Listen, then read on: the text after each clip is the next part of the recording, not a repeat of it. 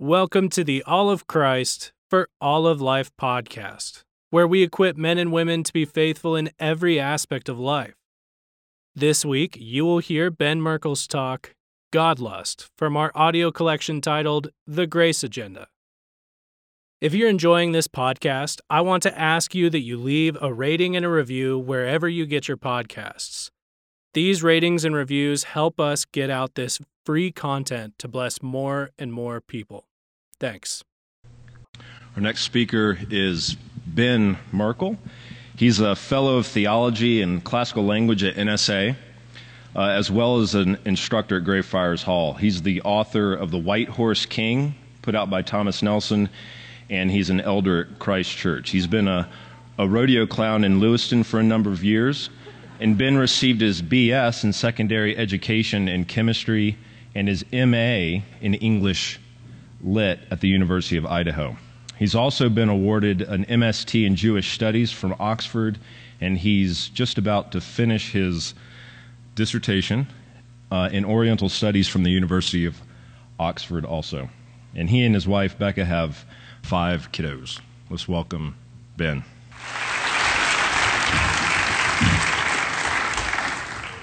Thank you, Mitch.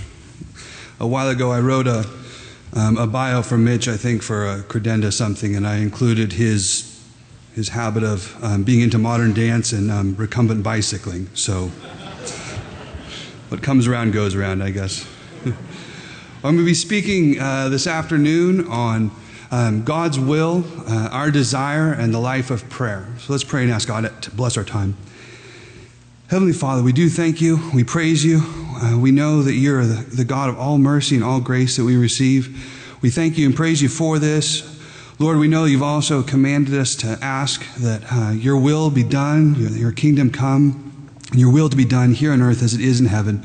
Lord, I pray that as we as we come to this subject uh, this afternoon, that you would teach us to understand that more and more and to apply it more and more to our lives. We pray these things in your Son's name. Amen. Um, one of the one of the other um, sort of part-time jobs. I think a lot of the people in Moscow always have about six or seven uh, little jobs that all stack up into uh, one big uh, job. And one of the other things that I do is I coach the lacrosse team at uh, Logos High School, our, our, local Christian school. I've been coaching the varsity boys there for a number of years there. I enjoy it quite a lot because there's, I, I enjoy the sport. It's a fun sport, but um, one of the great things about coaching boys is you get this opportunity. It opens up all sorts of opportunities to apply really important biblical truths at this point where um, it just becomes so incredibly tangible. Um, there's, there's nothing like talking about diligence and perseverance um, at that moment when the kid is just thrown up and it's time to get back on the line and, keep at it. Um, and I, I, really enjoy being able to be there with the guys to teach them about um, dealing with laziness, dealing with, um, you know, knowing what it means to be brave, to not uh, be a, a, slave to cowardice as you get out there to, to face opponents that are a lot bigger than you. There's all sorts of little applications, you know, important things that, that a young man has to grow up, has to learn to grow up and to be a godly Christian man that you get to see lived out um, in, in those kinds of situations. And it's, um, it's quite a lot of fun. One of the things that I've noticed that's um, it's confused me for a while, it take me a while to sort, sort of figure out, is there's this, um, there's this strange way in which uh, players, uh, high school boys, will choke at critical moments. Um, and, and choking in a in competitive thing, you know, that's not hard to understand. Uh, you missed a pass or, you know, your, your nerves are, are um, sort of get the better of you, and so you end up fumbling at the moment when everybody needed you to not. That's easy enough to understand, but what I'm talking about is there's a tendency for um, a player, and it's not the it's not the guy who's the bench warmer. It's the guy who's actually the clear star of the team, the guy who everybody relies on. He's the one that if we're in that clutch moment and we've got to score that goal in, in overtime, we're going to get him the ball. It's, it's that player right there. And it's right before a, a game that is going to be really, really important. You see them start to look for excuses to not play. Um, and, and, it's just, it's strange little things. They'll have a, you know, a, a sprain that's like, you know, how do you, how do you really know for sure whether he sprained it that bad? But they're limp and they say, sorry, coach, I just can't do it. Um, and they start coming up with just strange, strange excuses for why they can't be there at that moment you need them most. Orthodontist appointment. I know it's the championship. but you know, this orthodontist appointment, I got to make it. And, and you, you, could, you would expect it from your guys who are your younger guys, and this is always a senior, you know, you expect it from your younger guys, you expect it from your inexperienced guys, you expect it from your guys who are not necessarily the stars of the team, but the guy who everybody is depending on them, and they've got so much experience behind them, why are they suddenly sort of cringing and looking for opportunities to back out? They've always been there for you before, and then suddenly at this moment, they want to pull out. But as you think about it, it starts to make a lot of sense. Um, they don't want to go on the field because they are the one that would make the difference, but they might not, right? They're the, they're the one that everybody is depending on, and they might fail. Um, it's easier and more face saving to say, um, man, bummer the team lost that game because I couldn't be with them. Drat that orthodontist appointment. You know, sorry guys. It's easier to say that than the team lost because I was there and couldn't deliver. You know, the star was on the field and the team just plain wasn't as good as we thought we were. Um, and, and we look for, and so you see the players kind of looking for excuses to not be in that moment where everything's going to be riding on it and then end up failing. It's a, it's a very, very hard thing, right? It's a very hard thing to put everything into a particular desire. You know, want something really, really badly. We desperately want to win this game. Put everything in it and then and try for it and then fail and have it taken from you. To not get what you're trying for.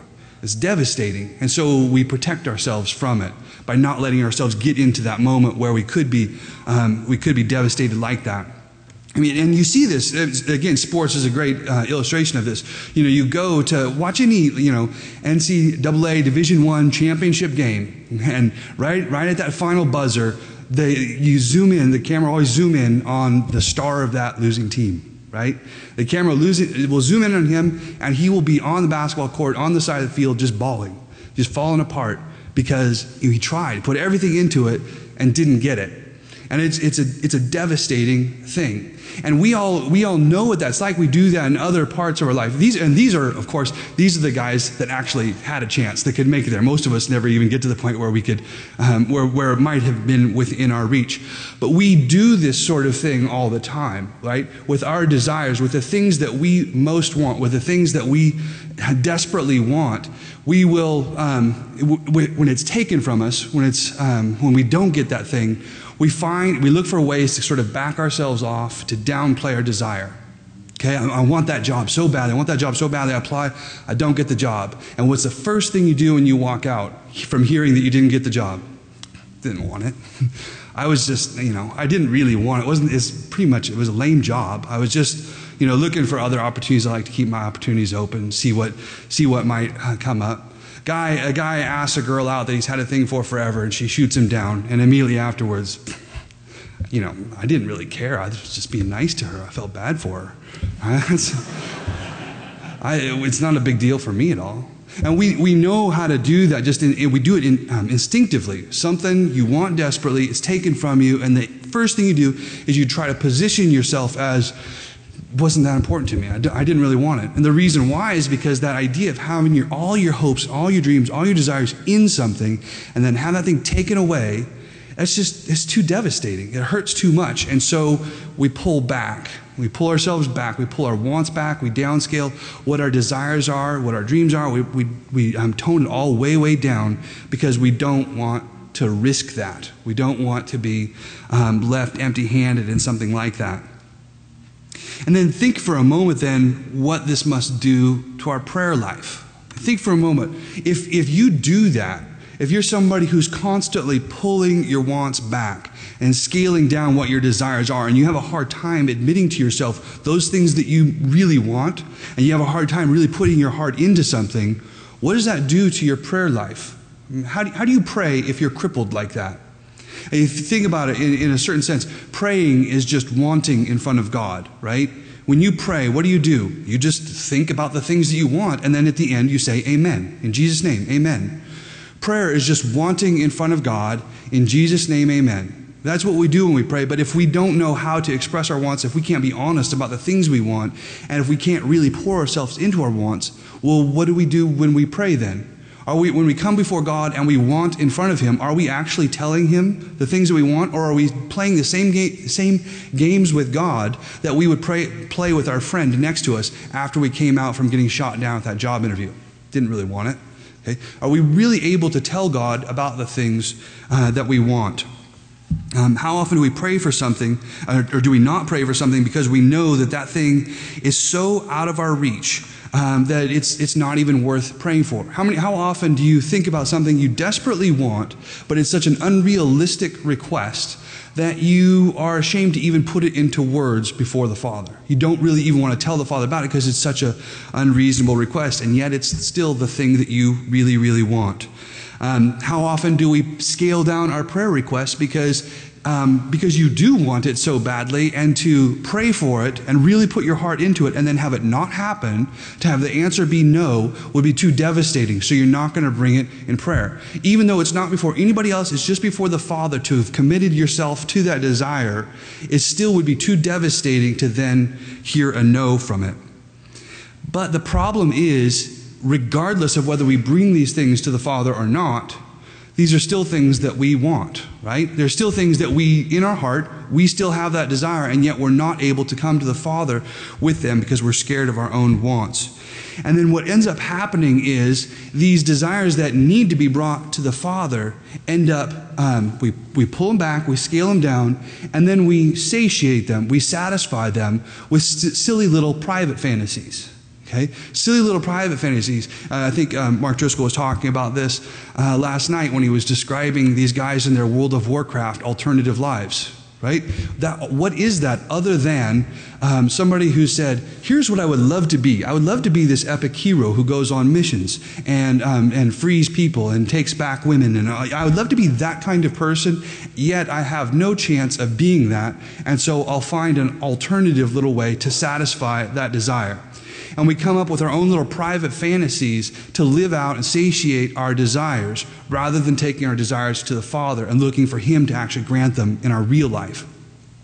And then these private desires, they turn pornographic. Nate was talking about in his last talk. They can turn pornographic as you look for, I mean, in, in a sense, that's what pornography is, is the um, desire to have images hop to and obey at the click of a mouse. Okay? Real world doesn't work like that. Real women don't work like that. But here's a way to live out those fantasies, to have those desires satisfied um, outside of the real world, satisfied in a very um, not so real sense. We do this with um, uh, imaginary wealth. You know, I could, I could find myself doing this with, a, you know, there, there's, the, there's the Visa bill that you're trying to figure out how, are, how am I even going to pay this Visa bill?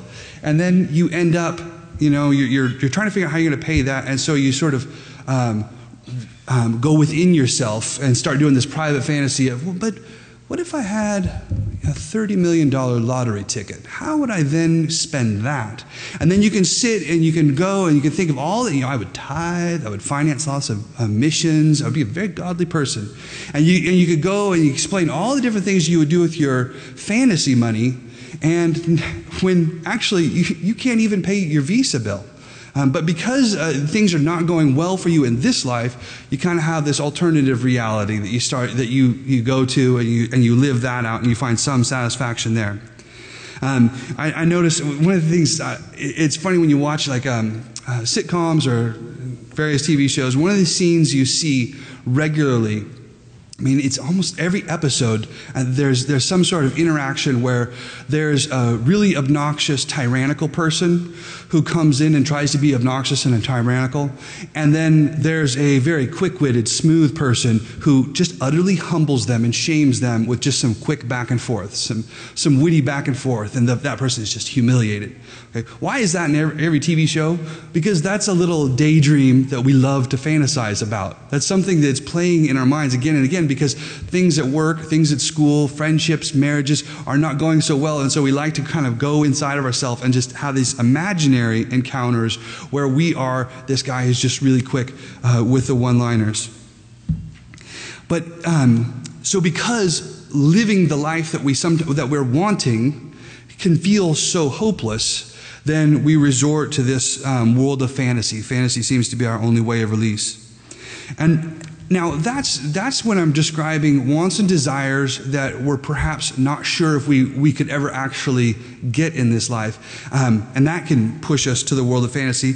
But there's also, um, there's also desires that we have that are just flat out wicked. We don't bring them to the Father because it's just a sin that I'm asking for. Right? Just flat out wicked desires. Uh, Nate was talking about this things that we just want to sin. We, we desire to sin. And these are desires that you can't want that want in front of God. You can't convert that want in a prayer because you'd be standing before the Holy Father um, asking for something dirty, asking for something wicked. And so we, our desires then are crippled because there are wants that we can't take to Him because we're too scared. And then there are desires we can't take to Him because we're too ashamed. Um, Paul describes describes that in Romans 7. Uh, Doug referred to this um, last night when he was talking about there's some debate about, you know, is Romans 7 talking about a Christian or a non Christian? Um, Paul says, I delight in the law of God according to the inward man, but I see another law in my members, warring against the law of my mind and bringing me into captivity to the law of sin, which is in my members. It's that split desire that Paul is describing. And, and in one sense, people want to say, no, that's not what a Christian is. A Christian wouldn't be all um, convoluted like that. But then I want to say, really? I mean, do you not have moments where you're wanting the thing that you don't want to want? Do you not have moments where you're consumed by a desire and at the same time really um, desperately wanting that desire gone? And you've got two wants that are wrestling back and forth? And as, as Doug pointed out, Galatians 5, we only need to go to Galatians 5 to point out that, yeah, this is what a Christian is like. For the flesh lusts against the spirit, and the spirit against the flesh, and these are contrary to one another, so that you do not do the things that you wish. You don't do the things that you wish. That is, that is the situation we're in where our desires are oftentimes wicked. And because our desires are wicked, we can't take them to the Father. We can't convert them into prayers and ask for Him to satisfy them. And sometimes um, I've, I've, seen people do this where they try to kind of up the ante of sin. You know, you try to make sin, um, you, you sort of figure out how to distill sin and look at it in its most gruesome and ugly, um, you know, reality or manifestation.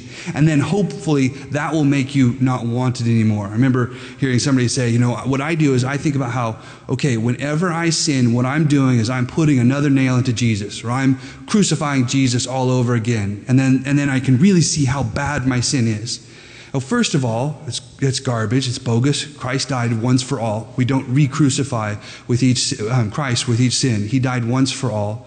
And second of all, that's, um, it's not a very potent strategy because what you're assuming is the reason why you sin is because lack of clarity. It's not lack of clarity that makes us sin. We don't, we don't sin because for that brief moment I just kind of forgot um, that this is a bad thing to do and that this is something that Jesus doesn't want me to do. That, that's not why we sin. We sin because our desires are wicked and we can be and we're drawn by wicked desires. It's not a lack of clarity, but a weakness of will that we fall to. And so, because of this, then, we find ourselves um, scared of our desires because either our desires seem so unattainable that to, to pursue them for real seems futile. Um, you know, it's something that what I would never actually become what I want, or our desires are so obviously wicked. And because of this, these desires don't get brought to God as prayers, um, but they end up squirted out the side as sinful lust, private fantasy, or unexpressed longing. Okay? Instead of bringing them to the Father in prayer, they get squirted out the side and become these weird substitutes for prayer that get us nowhere. And it's tragic that we struggle so much with our desires because that we find ourselves so tripped up by our own wanting because scripture promises throughout that we need to only make our desires known to God and he will answer them. It's, it's tragic that we are so lost with our desires when we have a God who is constantly promising to satisfy our every desire. Uh, it's, it's sad that we're, we're so, our, our desires are so poisoned and so weak when we have a God who wants to fix it all.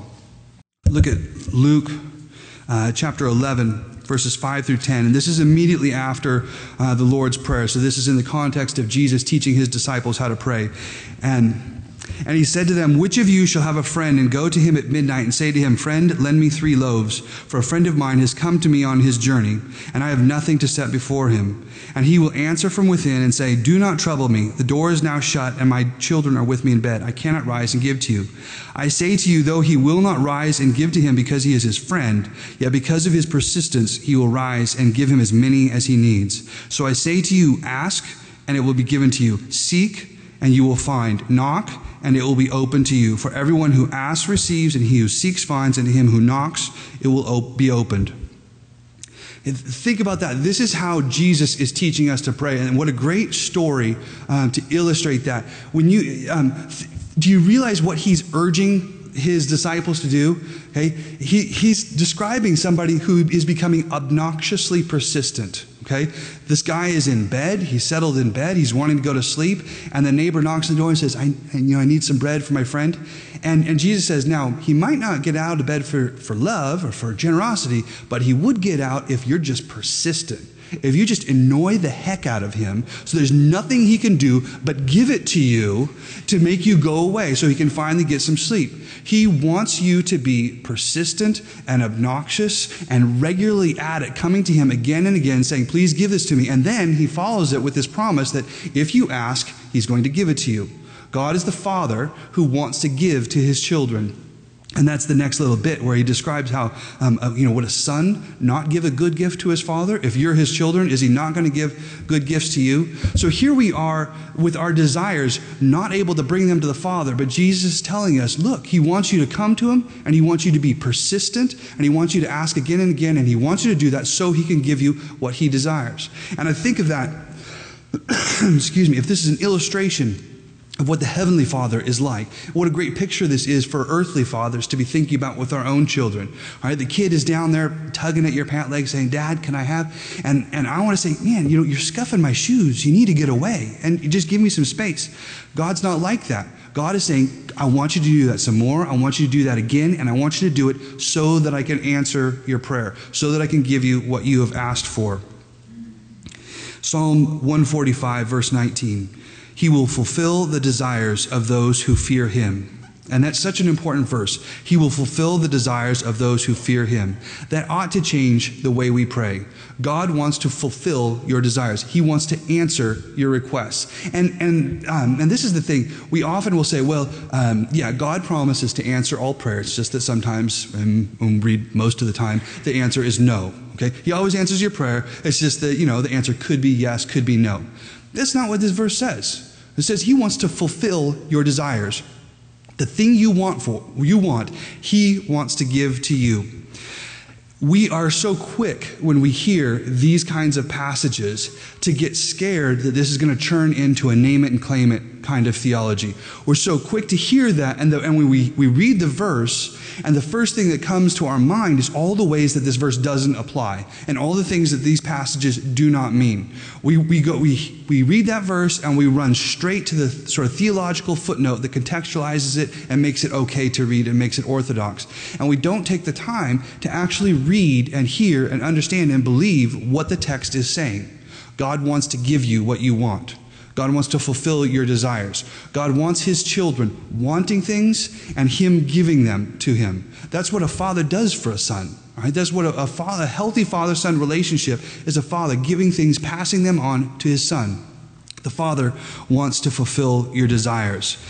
Don't castrate the promise. Don't rob it of all of its potency. Don't turn it into something, well, don't skip entirely what it is saying. Let your theology be shaped by Scripture. Don't let your theology dictate what Scripture can and cannot say.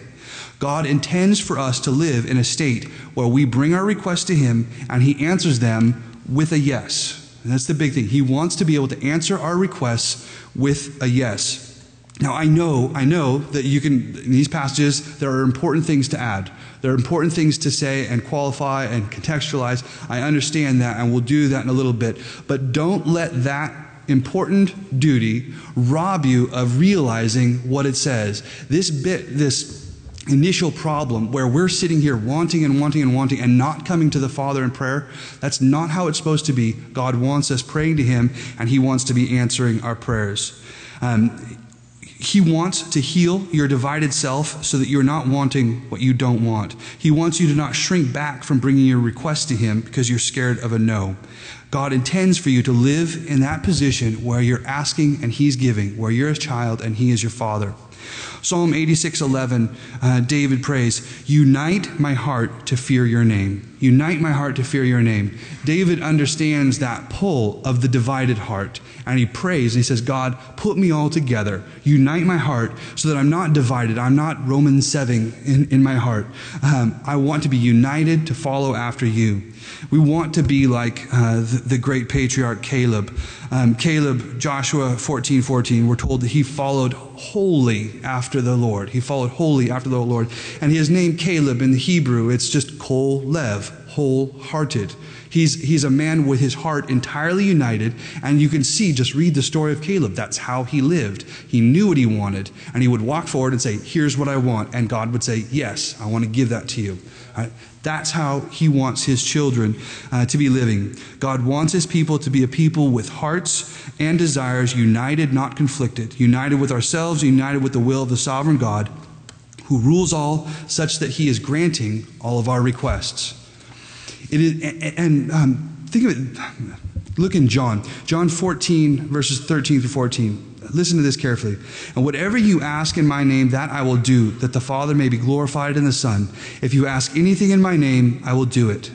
Okay? Again, let it that go home. Knock off the qualifying. Don't contextualize it. Just hear what he is actually promising. Whatever you ask in my name, that I will do. You ask it, and I will give it to you. Um, if you ask anything in my name, I will do it. This is Jesus' promise to you. And, and not only that, there's this promise that he's going to give you what you ask for, but he says um, that the Father may be glorified in the Son. Right? He's going to give it to you because it is the glory of the Father to give, to answer, to answer positively our requests. He wants to give you what you want so that the Father will be glorified. Again in John 15, he says, If you abide in me and my words abide in you, you will ask what you desire, and it shall be done for you. By this my Father is glorified, that you bear much fruit, so you will be my disciples. Okay? It, it's not just that God wants you to come to him and ask for things, and he wants to give these things to you, but this is his preferred method. This is one of his favorite ways of manifesting his glory to the world. When the saints are wanting before the Father and he's granting their requests, Everybody looks at that and they see what a great God they must worship. But we are scared when we make our requests. Uh, we feel like we're maybe being too much of a pain. Uh, we, we feel like we're the kids scuffing dad's boots. We're scared we're going to exhaust God's resources or we're going to exhaust God's patience when Jesus told us, be obnoxious, be annoying, pester him. It says here that he is glorified by us asking things from him and granting uh, those requests, whatever we ask. If you ask anything, ask what you desire. So you see then what a tragedy it is when we won't bring our desires to God in prayer and prefer to have them satisfied with petty fantasies rather than have the Father glorified by answering our requests and by giving us what we have asked for. So, what then is our problem? What is our holdup? James chapter 1, James talks about this.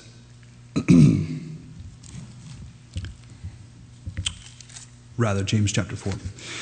Where do wars and fights come from among you? Do they not come from your desires for pleasure that war in your members? Okay? Your desires, they're warring inside of you.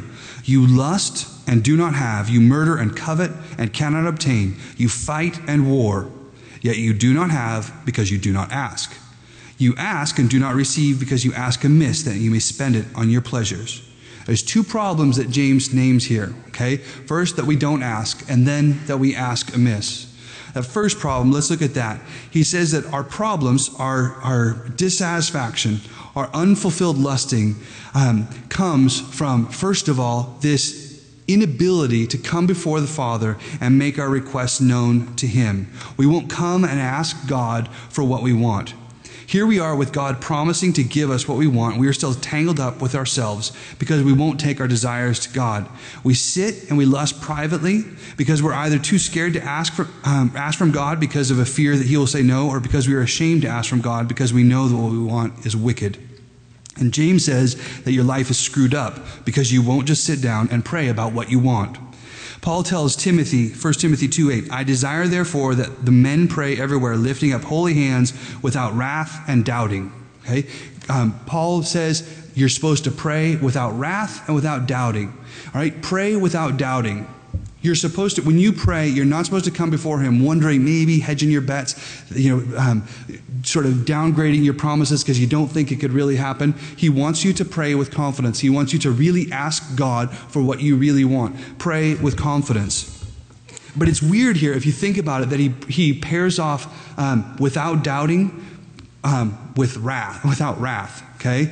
I want you to pray without wrath and without doubting. Okay? Doubting and wrath go together. When you are a doubter in God's provision for you, it turns you into a very angry person. And that's James' point, right? When he was talking about how, where do all these fights come from? Where do all these wars come from? Where does all this anger and mass, where does all of this come from? It comes from the fact that you doubt. You don't come to the Father and confidently ask for him to provide for you. Doubting and wrath will go together because the reason, the thing is, is if you don't believe that when you come to the Father that he's going to be giving you what you ask for, then you automatically feel like God is just playing games with you right? You, you know, you're Calvinist, right? You know God is sovereign. He can do everything. He created ex nihilo. He could do whatever he wants in this creation. And here I am asking him to do this one piddly little thing, and he's not going to do it. Who wouldn't get ticked? If, if, that, if that's where you are, if you say he's a loving father who cares for his children, he can do whatever he wants, but he's not going to do this that doubting is going to turn you into an angry person. You're going to be convinced that God is just toying with you, that He is just playing with you, and that doubting brings about wrath. It makes you an angry person. When we don't bring our requests to God, we find ourselves then consumed with lust, slaves to doubt, and given over to anger. Is that you? Are you consumed with desires? Do you have all sorts of things that rage that you want desperately on the inside, but you're not ready to bring them to God? Are you plagued with doubts? I have a hard time believing that God actually has good promises for you. Are you ruled by outbursts of wrath? Are you regularly convinced that God is just toying with you and you find yourself angry with your lot in life? The problem is that you prefer impotent fantasies, right? Those sorts of daydreams where you squish it out the side instead of bringing it up in prayer. You prefer impotent fantasies and doubt ridden nail biting, right? Those sort of prayers that aren't really prayers, prayers where you've pulled your desires back and not actually given yourself to them before the Father. You prefer impotent fantasies and doubt ridden nail biting disguised as prayer, overconfident prayer to the sovereign and all powerful God. You think that God is playing games with you, but you are playing games with Him. Okay? You're playing games with God, and that's where this sensation comes from. James' second reason for why we are frustrated in our desires is that when we pray, we ask amiss that we might spend it on our pleasures. Okay, so there's, first of all, there's the problem of us not bringing our, our requests to the Lord. And then the second problem is that when we do want something, when we do have a desire before the Lord, when we bring it to Him, um, we do it all wrong. We ask amiss that we might spend on our pleasures. Either we don't take our wants to God, and then when we do take them to God, we want all the wrong things. Put simply, our problem is that we don't know how to lust in a godly way. Okay? We don't, for us, lusting is only sinful, but we don't know how to have a powerful desire that our heart desperately wants. We don't know how to do that in a godly way. Um, now, as I said before, those promise passages that God wants to give you your requests, those verses have qualifications. It's true, God is not our vending machine in the sky. Okay? God is not our vending machine in the sky. We don't, we don't get to just pull, um, you know, put in a coin and say, God, now I want um, a Dr. Pepper right here, right now. He's, he's not our manservant like that, okay? He's not there to be our vending machine in the sky. God is not our genie in a bottle, there to, to grant our every wish. But we cannot escape from the fact that these verses teach us that God will give us what we want. Okay? God's not our vending machine in the sky. And yet, these, these verses promise us that God is going to give us what we want. How can we make these claims about God then without churning him into this genie in the bottle, this manservant um, in the sky? Look at 1 John 5, uh, verses 14 and 15. John says, Now this is the confidence that we have in him, that if we ask anything according to his will, he hears us. And if we know that he hears us whenever we ask, we know that we have the petitions that we have asked of him. Okay? Listen, listen to that very carefully. First of all, he says, if we ask anything according to his will, if we ask it according to his will. So there's a there is a condition there, right? What we ask has to be according to God's will. It has to be according to the sovereign God's will. We don't get to change his mind for him. Um, so he's not the genie in the bottle. Nevertheless, John is commanding us to pray with a confidence. Now, this is the confidence that we have in him. If we ask anything according to his will, he hears us. There's a confidence that this promise is supposed to inspire in us. Um, whatever we ask, he says, we know that he hears us. Whatever we ask, he is going to hear us, and he's going to grant that desire. He's going to give it to us. How do we put those two together then? How do we say, he is he's not the genie in the bottle. He's not there uh, for me to dictate everything that he's going to do. And yet and, and my requests have to be according to his desire. And yet at the same time he is going to um, answer my requests. Too often we take this promise and we read it like a hyper calvinist okay? We, we read it like a hyper calvinist we say okay god has his will in the sky. Here it is. Here's his will in the sky. I'm going to make my requests. Every now and then they might match up with his will. And when he does Looks like he's answered my prayer. When he doesn't, it looks like my prayer was not according to his will. Okay? If that is the relationship between our prayer and God's answers to us, then what's the point of prayer? Right? What, what, what is going on in prayer? Because would it have happened any differently had I not prayed? Would it have played out any differently had, had I not pray, prayed? No, it, it'd be the same. What, what is the point of then bringing your request to the Father in prayer? That's sort of a, a hyper Calvinist way of making prayer completely um, irrelevant. And of course, we know, and, and, and um, at the same time, we know that God is not, um, He's not steered by us. We don't get to steer where He goes. We know He's going where He's going, where His sovereign plan has um, dictated. But we don't want to read this passage like a, a hyper Calvinist. It reminds me of the, was the boy who um, could be invisible, but only when nobody is looking right? If you, if you all close your eyes for just a second, I can be invisible. You know, I really can. Um, and if I, it turns out I'm not, it's because somebody was peeking. Okay? God answers all of your prayers, but only those prayers that are completely in line with His perfect will. Well, um, John says he's given you this promise so that you can have confidence, so that you could come to him in confidence. That way of reading this passage does not inspire confidence. That way of reading this passage does not make me want to go and knock on his door in the middle of the night again and again saying, please, please, please. Right? But Jesus wants me to pray that way, so there must be something wrong with the way that we're reading that passage. Just as this verse does not teach that God is bound to fulfill whatever sinful desire I might have, so too this verse does not teach that God's will is going to unfold with complete disregard for my desires. Okay? He, it's, it's not teaching that I can make God do whatever I want, even the sinful things, but it's also not teaching that God does whatever He wants without regard for our desires, without regard for our will, our want. God is sovereign and not our genie in a bottle, and He will give us what we desire. Okay? So um, two, two things that seem like they, they, it's hard to figure out how those can go together. But the problem is, is they're both there in Scripture clearly, so deal with it. Okay? That, that's, that's, way that's the way it's presented to us in Scripture. So we have to deal with that. If those seem like things you can't hold at the same time, that's, that's your problem. It's not the text problem, it's not God's problem. Now, but, but let's, let's think about this for a moment because I think we can make a, a bit of sense of it. If God promises that He will give us what, he, what we want, we need to remember that there are two variables here. Okay? God says, I'm going to give you what you want. There's two variables here. There's the fulfillment of the desire, okay? God answering that request. And then there's the desire itself. And we rarely stop to actually consider our wants themselves.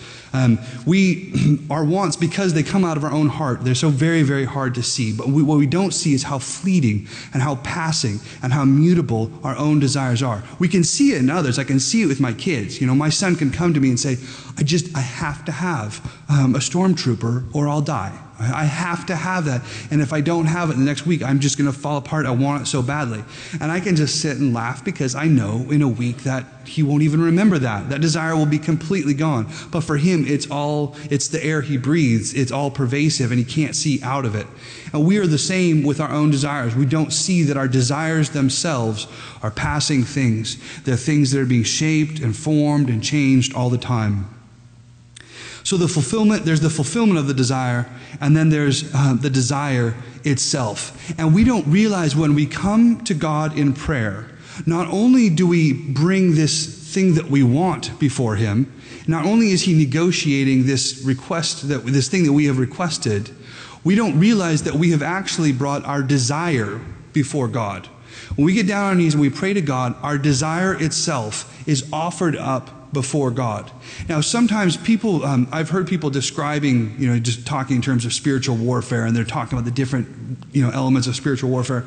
And, and prayer is always described like it's artillery, right? Artillery is that thing that you, you do where you can strike the enemy troops without bringing your own troops within range.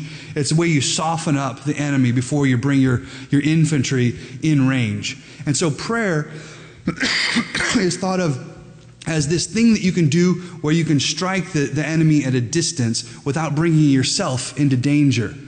But that's all messed up. that's not how it is at all. Because when you pray, you take your desire and you take your desire and you take it up before the sovereign God. You're not safe when you pray. Your desires, most of all, are not safe when you pray, at least safe in the, in the sense that we think. Neat, tidy, nobody's going to mess up our hair. Um, when we pray, our desires themselves are offered up before the Father. Not only is the thing requested on the line, but our desires themselves become um, a part of the equation. They're now on the line also. And God does not just answer our prayers, um, and that's not the only thing he has to do to make these verses work. He could fulfill your desire by giving you the thing you desire. He can also fulfill your desire by changing your desire, by growing up your heart, by maturing your will, by making you uh, want in a more godly way. And that's what you, when you bring your desire before Him in prayer, you bring up your desire for Him to shape. Um, in Philippians 2.13 it says, God, um, it is God who works in you both to will and to do for His good pleasure. God, when you pray, God is not working just on the request, He's working on your will. He's working on how you want, how you perceive the world. God is teaching us then, patiently, mercifully, graciously, how to want, how to lust for Him. Okay? When we pray, we give Him the opportunity to teach us how to lust rightly. Psalm 37 4 says, Delight yourself also in the Lord, and He shall give you the desires of your heart. Delight yourself also in the Lord, and He shall give you the desires of your heart. There's when we pray, we're stepping before the Father to delight in Him and to want in front of Him. And as we're delighting in Him, we're going to discover that our wants themselves begin to change. Our wants themselves begin to shift. And He can give you the desires of your heart. This doesn't happen in a moment. This doesn't happen in one single prayer. You don't just sit down pray and then everything is all the way fixed. But this does happen over a lifetime as He slowly works on your will. And that's why you have to come to that door at midnight again and again and again and again. Because after a while, suddenly you realize you walk away saying, He's answered my prayer. And you don't realize what actually happened was each time you ask, your thing you asked for changed slightly until He brought your heart all the way in line with His will and sent you out with your want, your desire completely fulfilled, Him glorified, and you um, grown up into maturity. Jesus is. Um, a perfect example for us. Um, in Luke chapter 22, when Jesus uh, is, is um, in the Garden of Gethsemane, at that moment in the garden when he prays and he says, Father, if it is your will, take this cup away from me. Nevertheless, not my will, but yours be done. Okay? If it is your will, take this cup away from me. Nevertheless, not your not my will, but yours be done. What a complex thing to say. Um, I mean, that's, that's really tricky to just make sure that you walk through that without messing up your doctrine of the Trinity. But what a clear and simple example of the way we ought to pray. Here is Jesus pouring out his heart. He's not, this is the thing he most wants. Okay? I don't want to do this. And yet, at the same time that he says that he doesn't want this, he says, But I'm ready to submit to your will. Your will be done. And by the time the whole thing was over with, Jesus could say, And yes, that was a perfect satisfaction. That was a perfect answer of my desire. I've been given what I want. Even though, in one sense, he was asking for something different, God brought him through that because of the open handedness of the prayer. He's able to come to the Father. He doesn't shy away. He doesn't say, Man, I don't want this, and so I don't want to talk to God about it because he might say I have to do it, and I don't want to do that, so I'm just going to sit at home and play World of Warcraft. He doesn't do that. He doesn't try to get out of it. He knows what he has to do, and he goes to the Father to talk to him about it. But he does it with an open hand, ready for God to shape his will, to shape his desire. He actually took his request to the Father. He said, If it is your will, and he let go of it. He set it in the Father's hands and said to the Father, This is now yours to deal with as you please. So there's two things then. There are two things in a godly prayer. There are two things in godly wanting. And the first is an ability to really say what you want. And, and, and, no fear, complete courage, complete confidence that this is something that needs to be brought to the Father. Do you want it? Is it in your head? Is it in your heart? Is it something you desire? Pray about it. Take it to the Father. Tell Him what you want. And then at the same time that you pour all of yourself into this desire, open your hand and say, And now your will be done. Okay? Not my will, your will be done with this. Now that's hard. Okay? That's not easy to do because those are two, in many ways, very opposite things. It's hard to, um, I mean, this is, this is what is so this is what the lacrosse player who won't step into the championship game, this is what he's having a trouble, hard time doing. It's that um, I want this so badly, and I'm going to put all of my desire into it, and I'm going to step out onto this field where in just one um, you know whistle from the from the referee and it'll all be gone and I could get none of it. All of my hopes could be dashed and I could be the guy who's on the field bawling after this. I'm going to put everything into this and I'm going to let it be taken from me. But that's what a godly prayer looks like. That's what it looks like to lust in the godly way. The temptation is to fudge on one of those two, to either not put your desire into it, okay, to just give God one of those, you know, the, the prayer, you know, the prayer right before you go to sleep where you say, God bless the world, bless me, everybody in China become Christian, amen. And, and you, you fall asleep. You've not, you, that has nothing to do with what you actually want. Okay? You just know that's a pious thing to say before you go to sleep. Right? When you pray, you put your will, you put your desire, you put the things that you want, and you put them before the Father. Really say what you want and don't be embarrassed, don't be ashamed of the things that you want, unless you should be ashamed, in which case, be ashamed. But, but put, put your desire before the Father. Really let Him know what you think. And then at the same time, you know, we're tempted to um, not be open handed, to not, to not be ready to have God do with it what he will. We want to read it, um, we, we want to treat God as, as the, as the hyper Calvinist uh, might. Um, so when you pray like this, then you're climbing up on the altar and you're saying, Do what you want. Because you're, you're spreading yourself out. You're saying, Here's everything I want, and I know you might take it all away. Okay? You're climbing up on the altar and you're saying, Have at me. But you have to remember, you, you climb up on the altar and it's entirely likely he's going to kill you. It's true. You're going to climb up on the altar and you're going to be sacrificed. But you're going to be sacrificed in Christ right? Galatians 2:20. He's sacrificed with Christ. He goes down and he's risen up again in Christ. When you're sacrificed in Christ, what dies comes back and it comes back remade. It comes back new and he gives you a new life and he gives you new desires. 2 Corinthians 5:17. Therefore, if anyone is in Christ, he is a new creation. Old things have passed away, behold all things have become new. And some of those things are your desires. Some of those things are your wants. Some of your the things things, your prayer requests are going to be changed as you die with Christ and are risen and you are raised again with him. In prayer, then, God fixes our desires. Do you want something? Is there something you want? Is there something you desire? Pray about it. Prayer is just wanting before God, wanting in Jesus' name. So think about the things you want and bring them to the Father in prayer. Now, as you do that, remember we had different qual- you know, classifications of things that we don't bring to the Father, and one of them are sinful things. Okay, if you if you make this policy with yourself where you say, if I want it, I'm bringing it to the Father, okay? Well, let's say it's just straight up lustful. Let's say it's just straight up wicked. Bring it to the Father. Take it to the Father. And when you talk to Him, it's going to have to turn into a confession.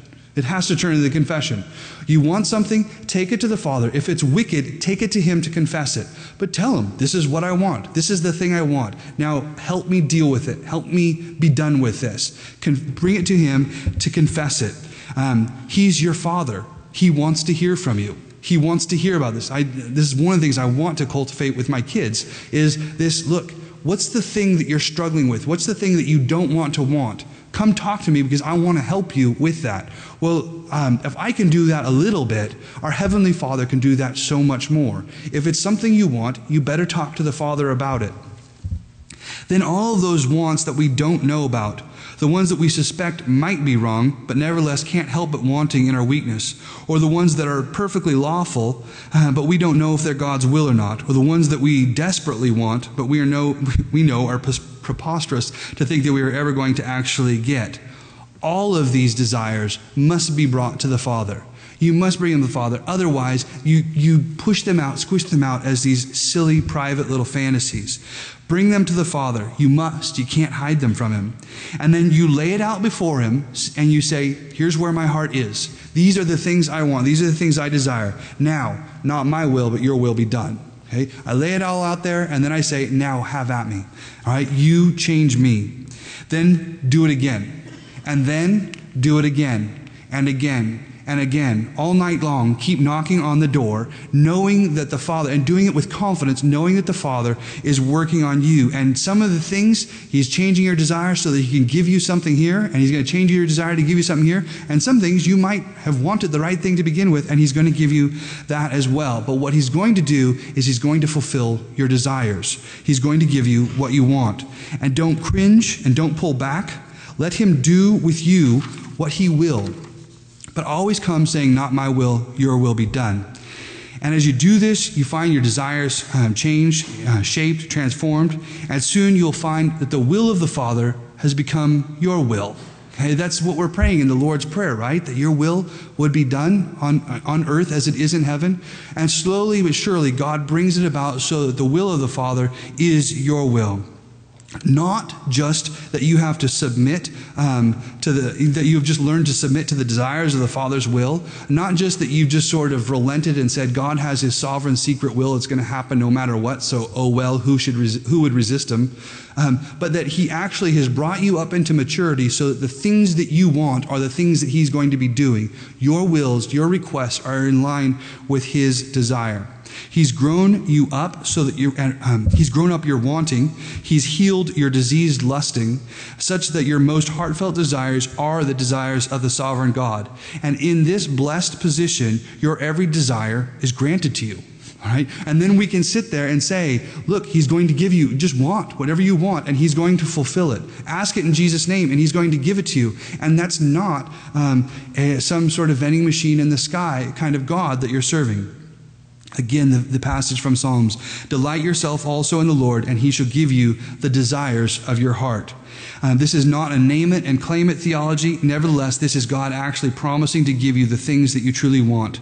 This is not perfected in this life, but it is perfectly begun. And we have a promise that it will be brought to perfect completion. Now, when we, um, many years ago, I wasn't a part of the ministry when um, the magazine Credenda Agenda was started, but that title of the magazine, Credenda Agenda, is a kind of a little Latin pun. Um, and that's just, uh, credenda means um, the things that should be believed. And then agenda means the things that should be done. So it's a nice little pairing. This is a magazine about the things that should be, be believed and the things that should be done. And then as we started planning for this conference, one of the, the title that grabbed us, well, what is, what is the grace agenda, right? What, if we have, if we believe in grace, what would grace have us do? What is, um, but God's agenda, His grace agenda, um, God's agenda in the gospel and by God's grace has become and is becoming our agenda. God is shaping us so that we want what He wants. And here is God's great mercy, His glorious grace. He is slowly making His agenda into ours, His desires into ours. He is teaching us to lust rightly. He's bringing us to that moment where we are actually free of that divided self, and we're free of that moment where we're scared of our own desires because our desires are His desires. And this is the agenda of grace. Let's pray. Heavenly Father, we do ask uh, that we would, and we ask again and again, that we would see your will, your kingdom here on earth, um, that we would have our will be your will, and that we would be advancing your kingdom here. We thank you for the mercy that you've shown us in your Son. And in your Son's name we pray. Amen.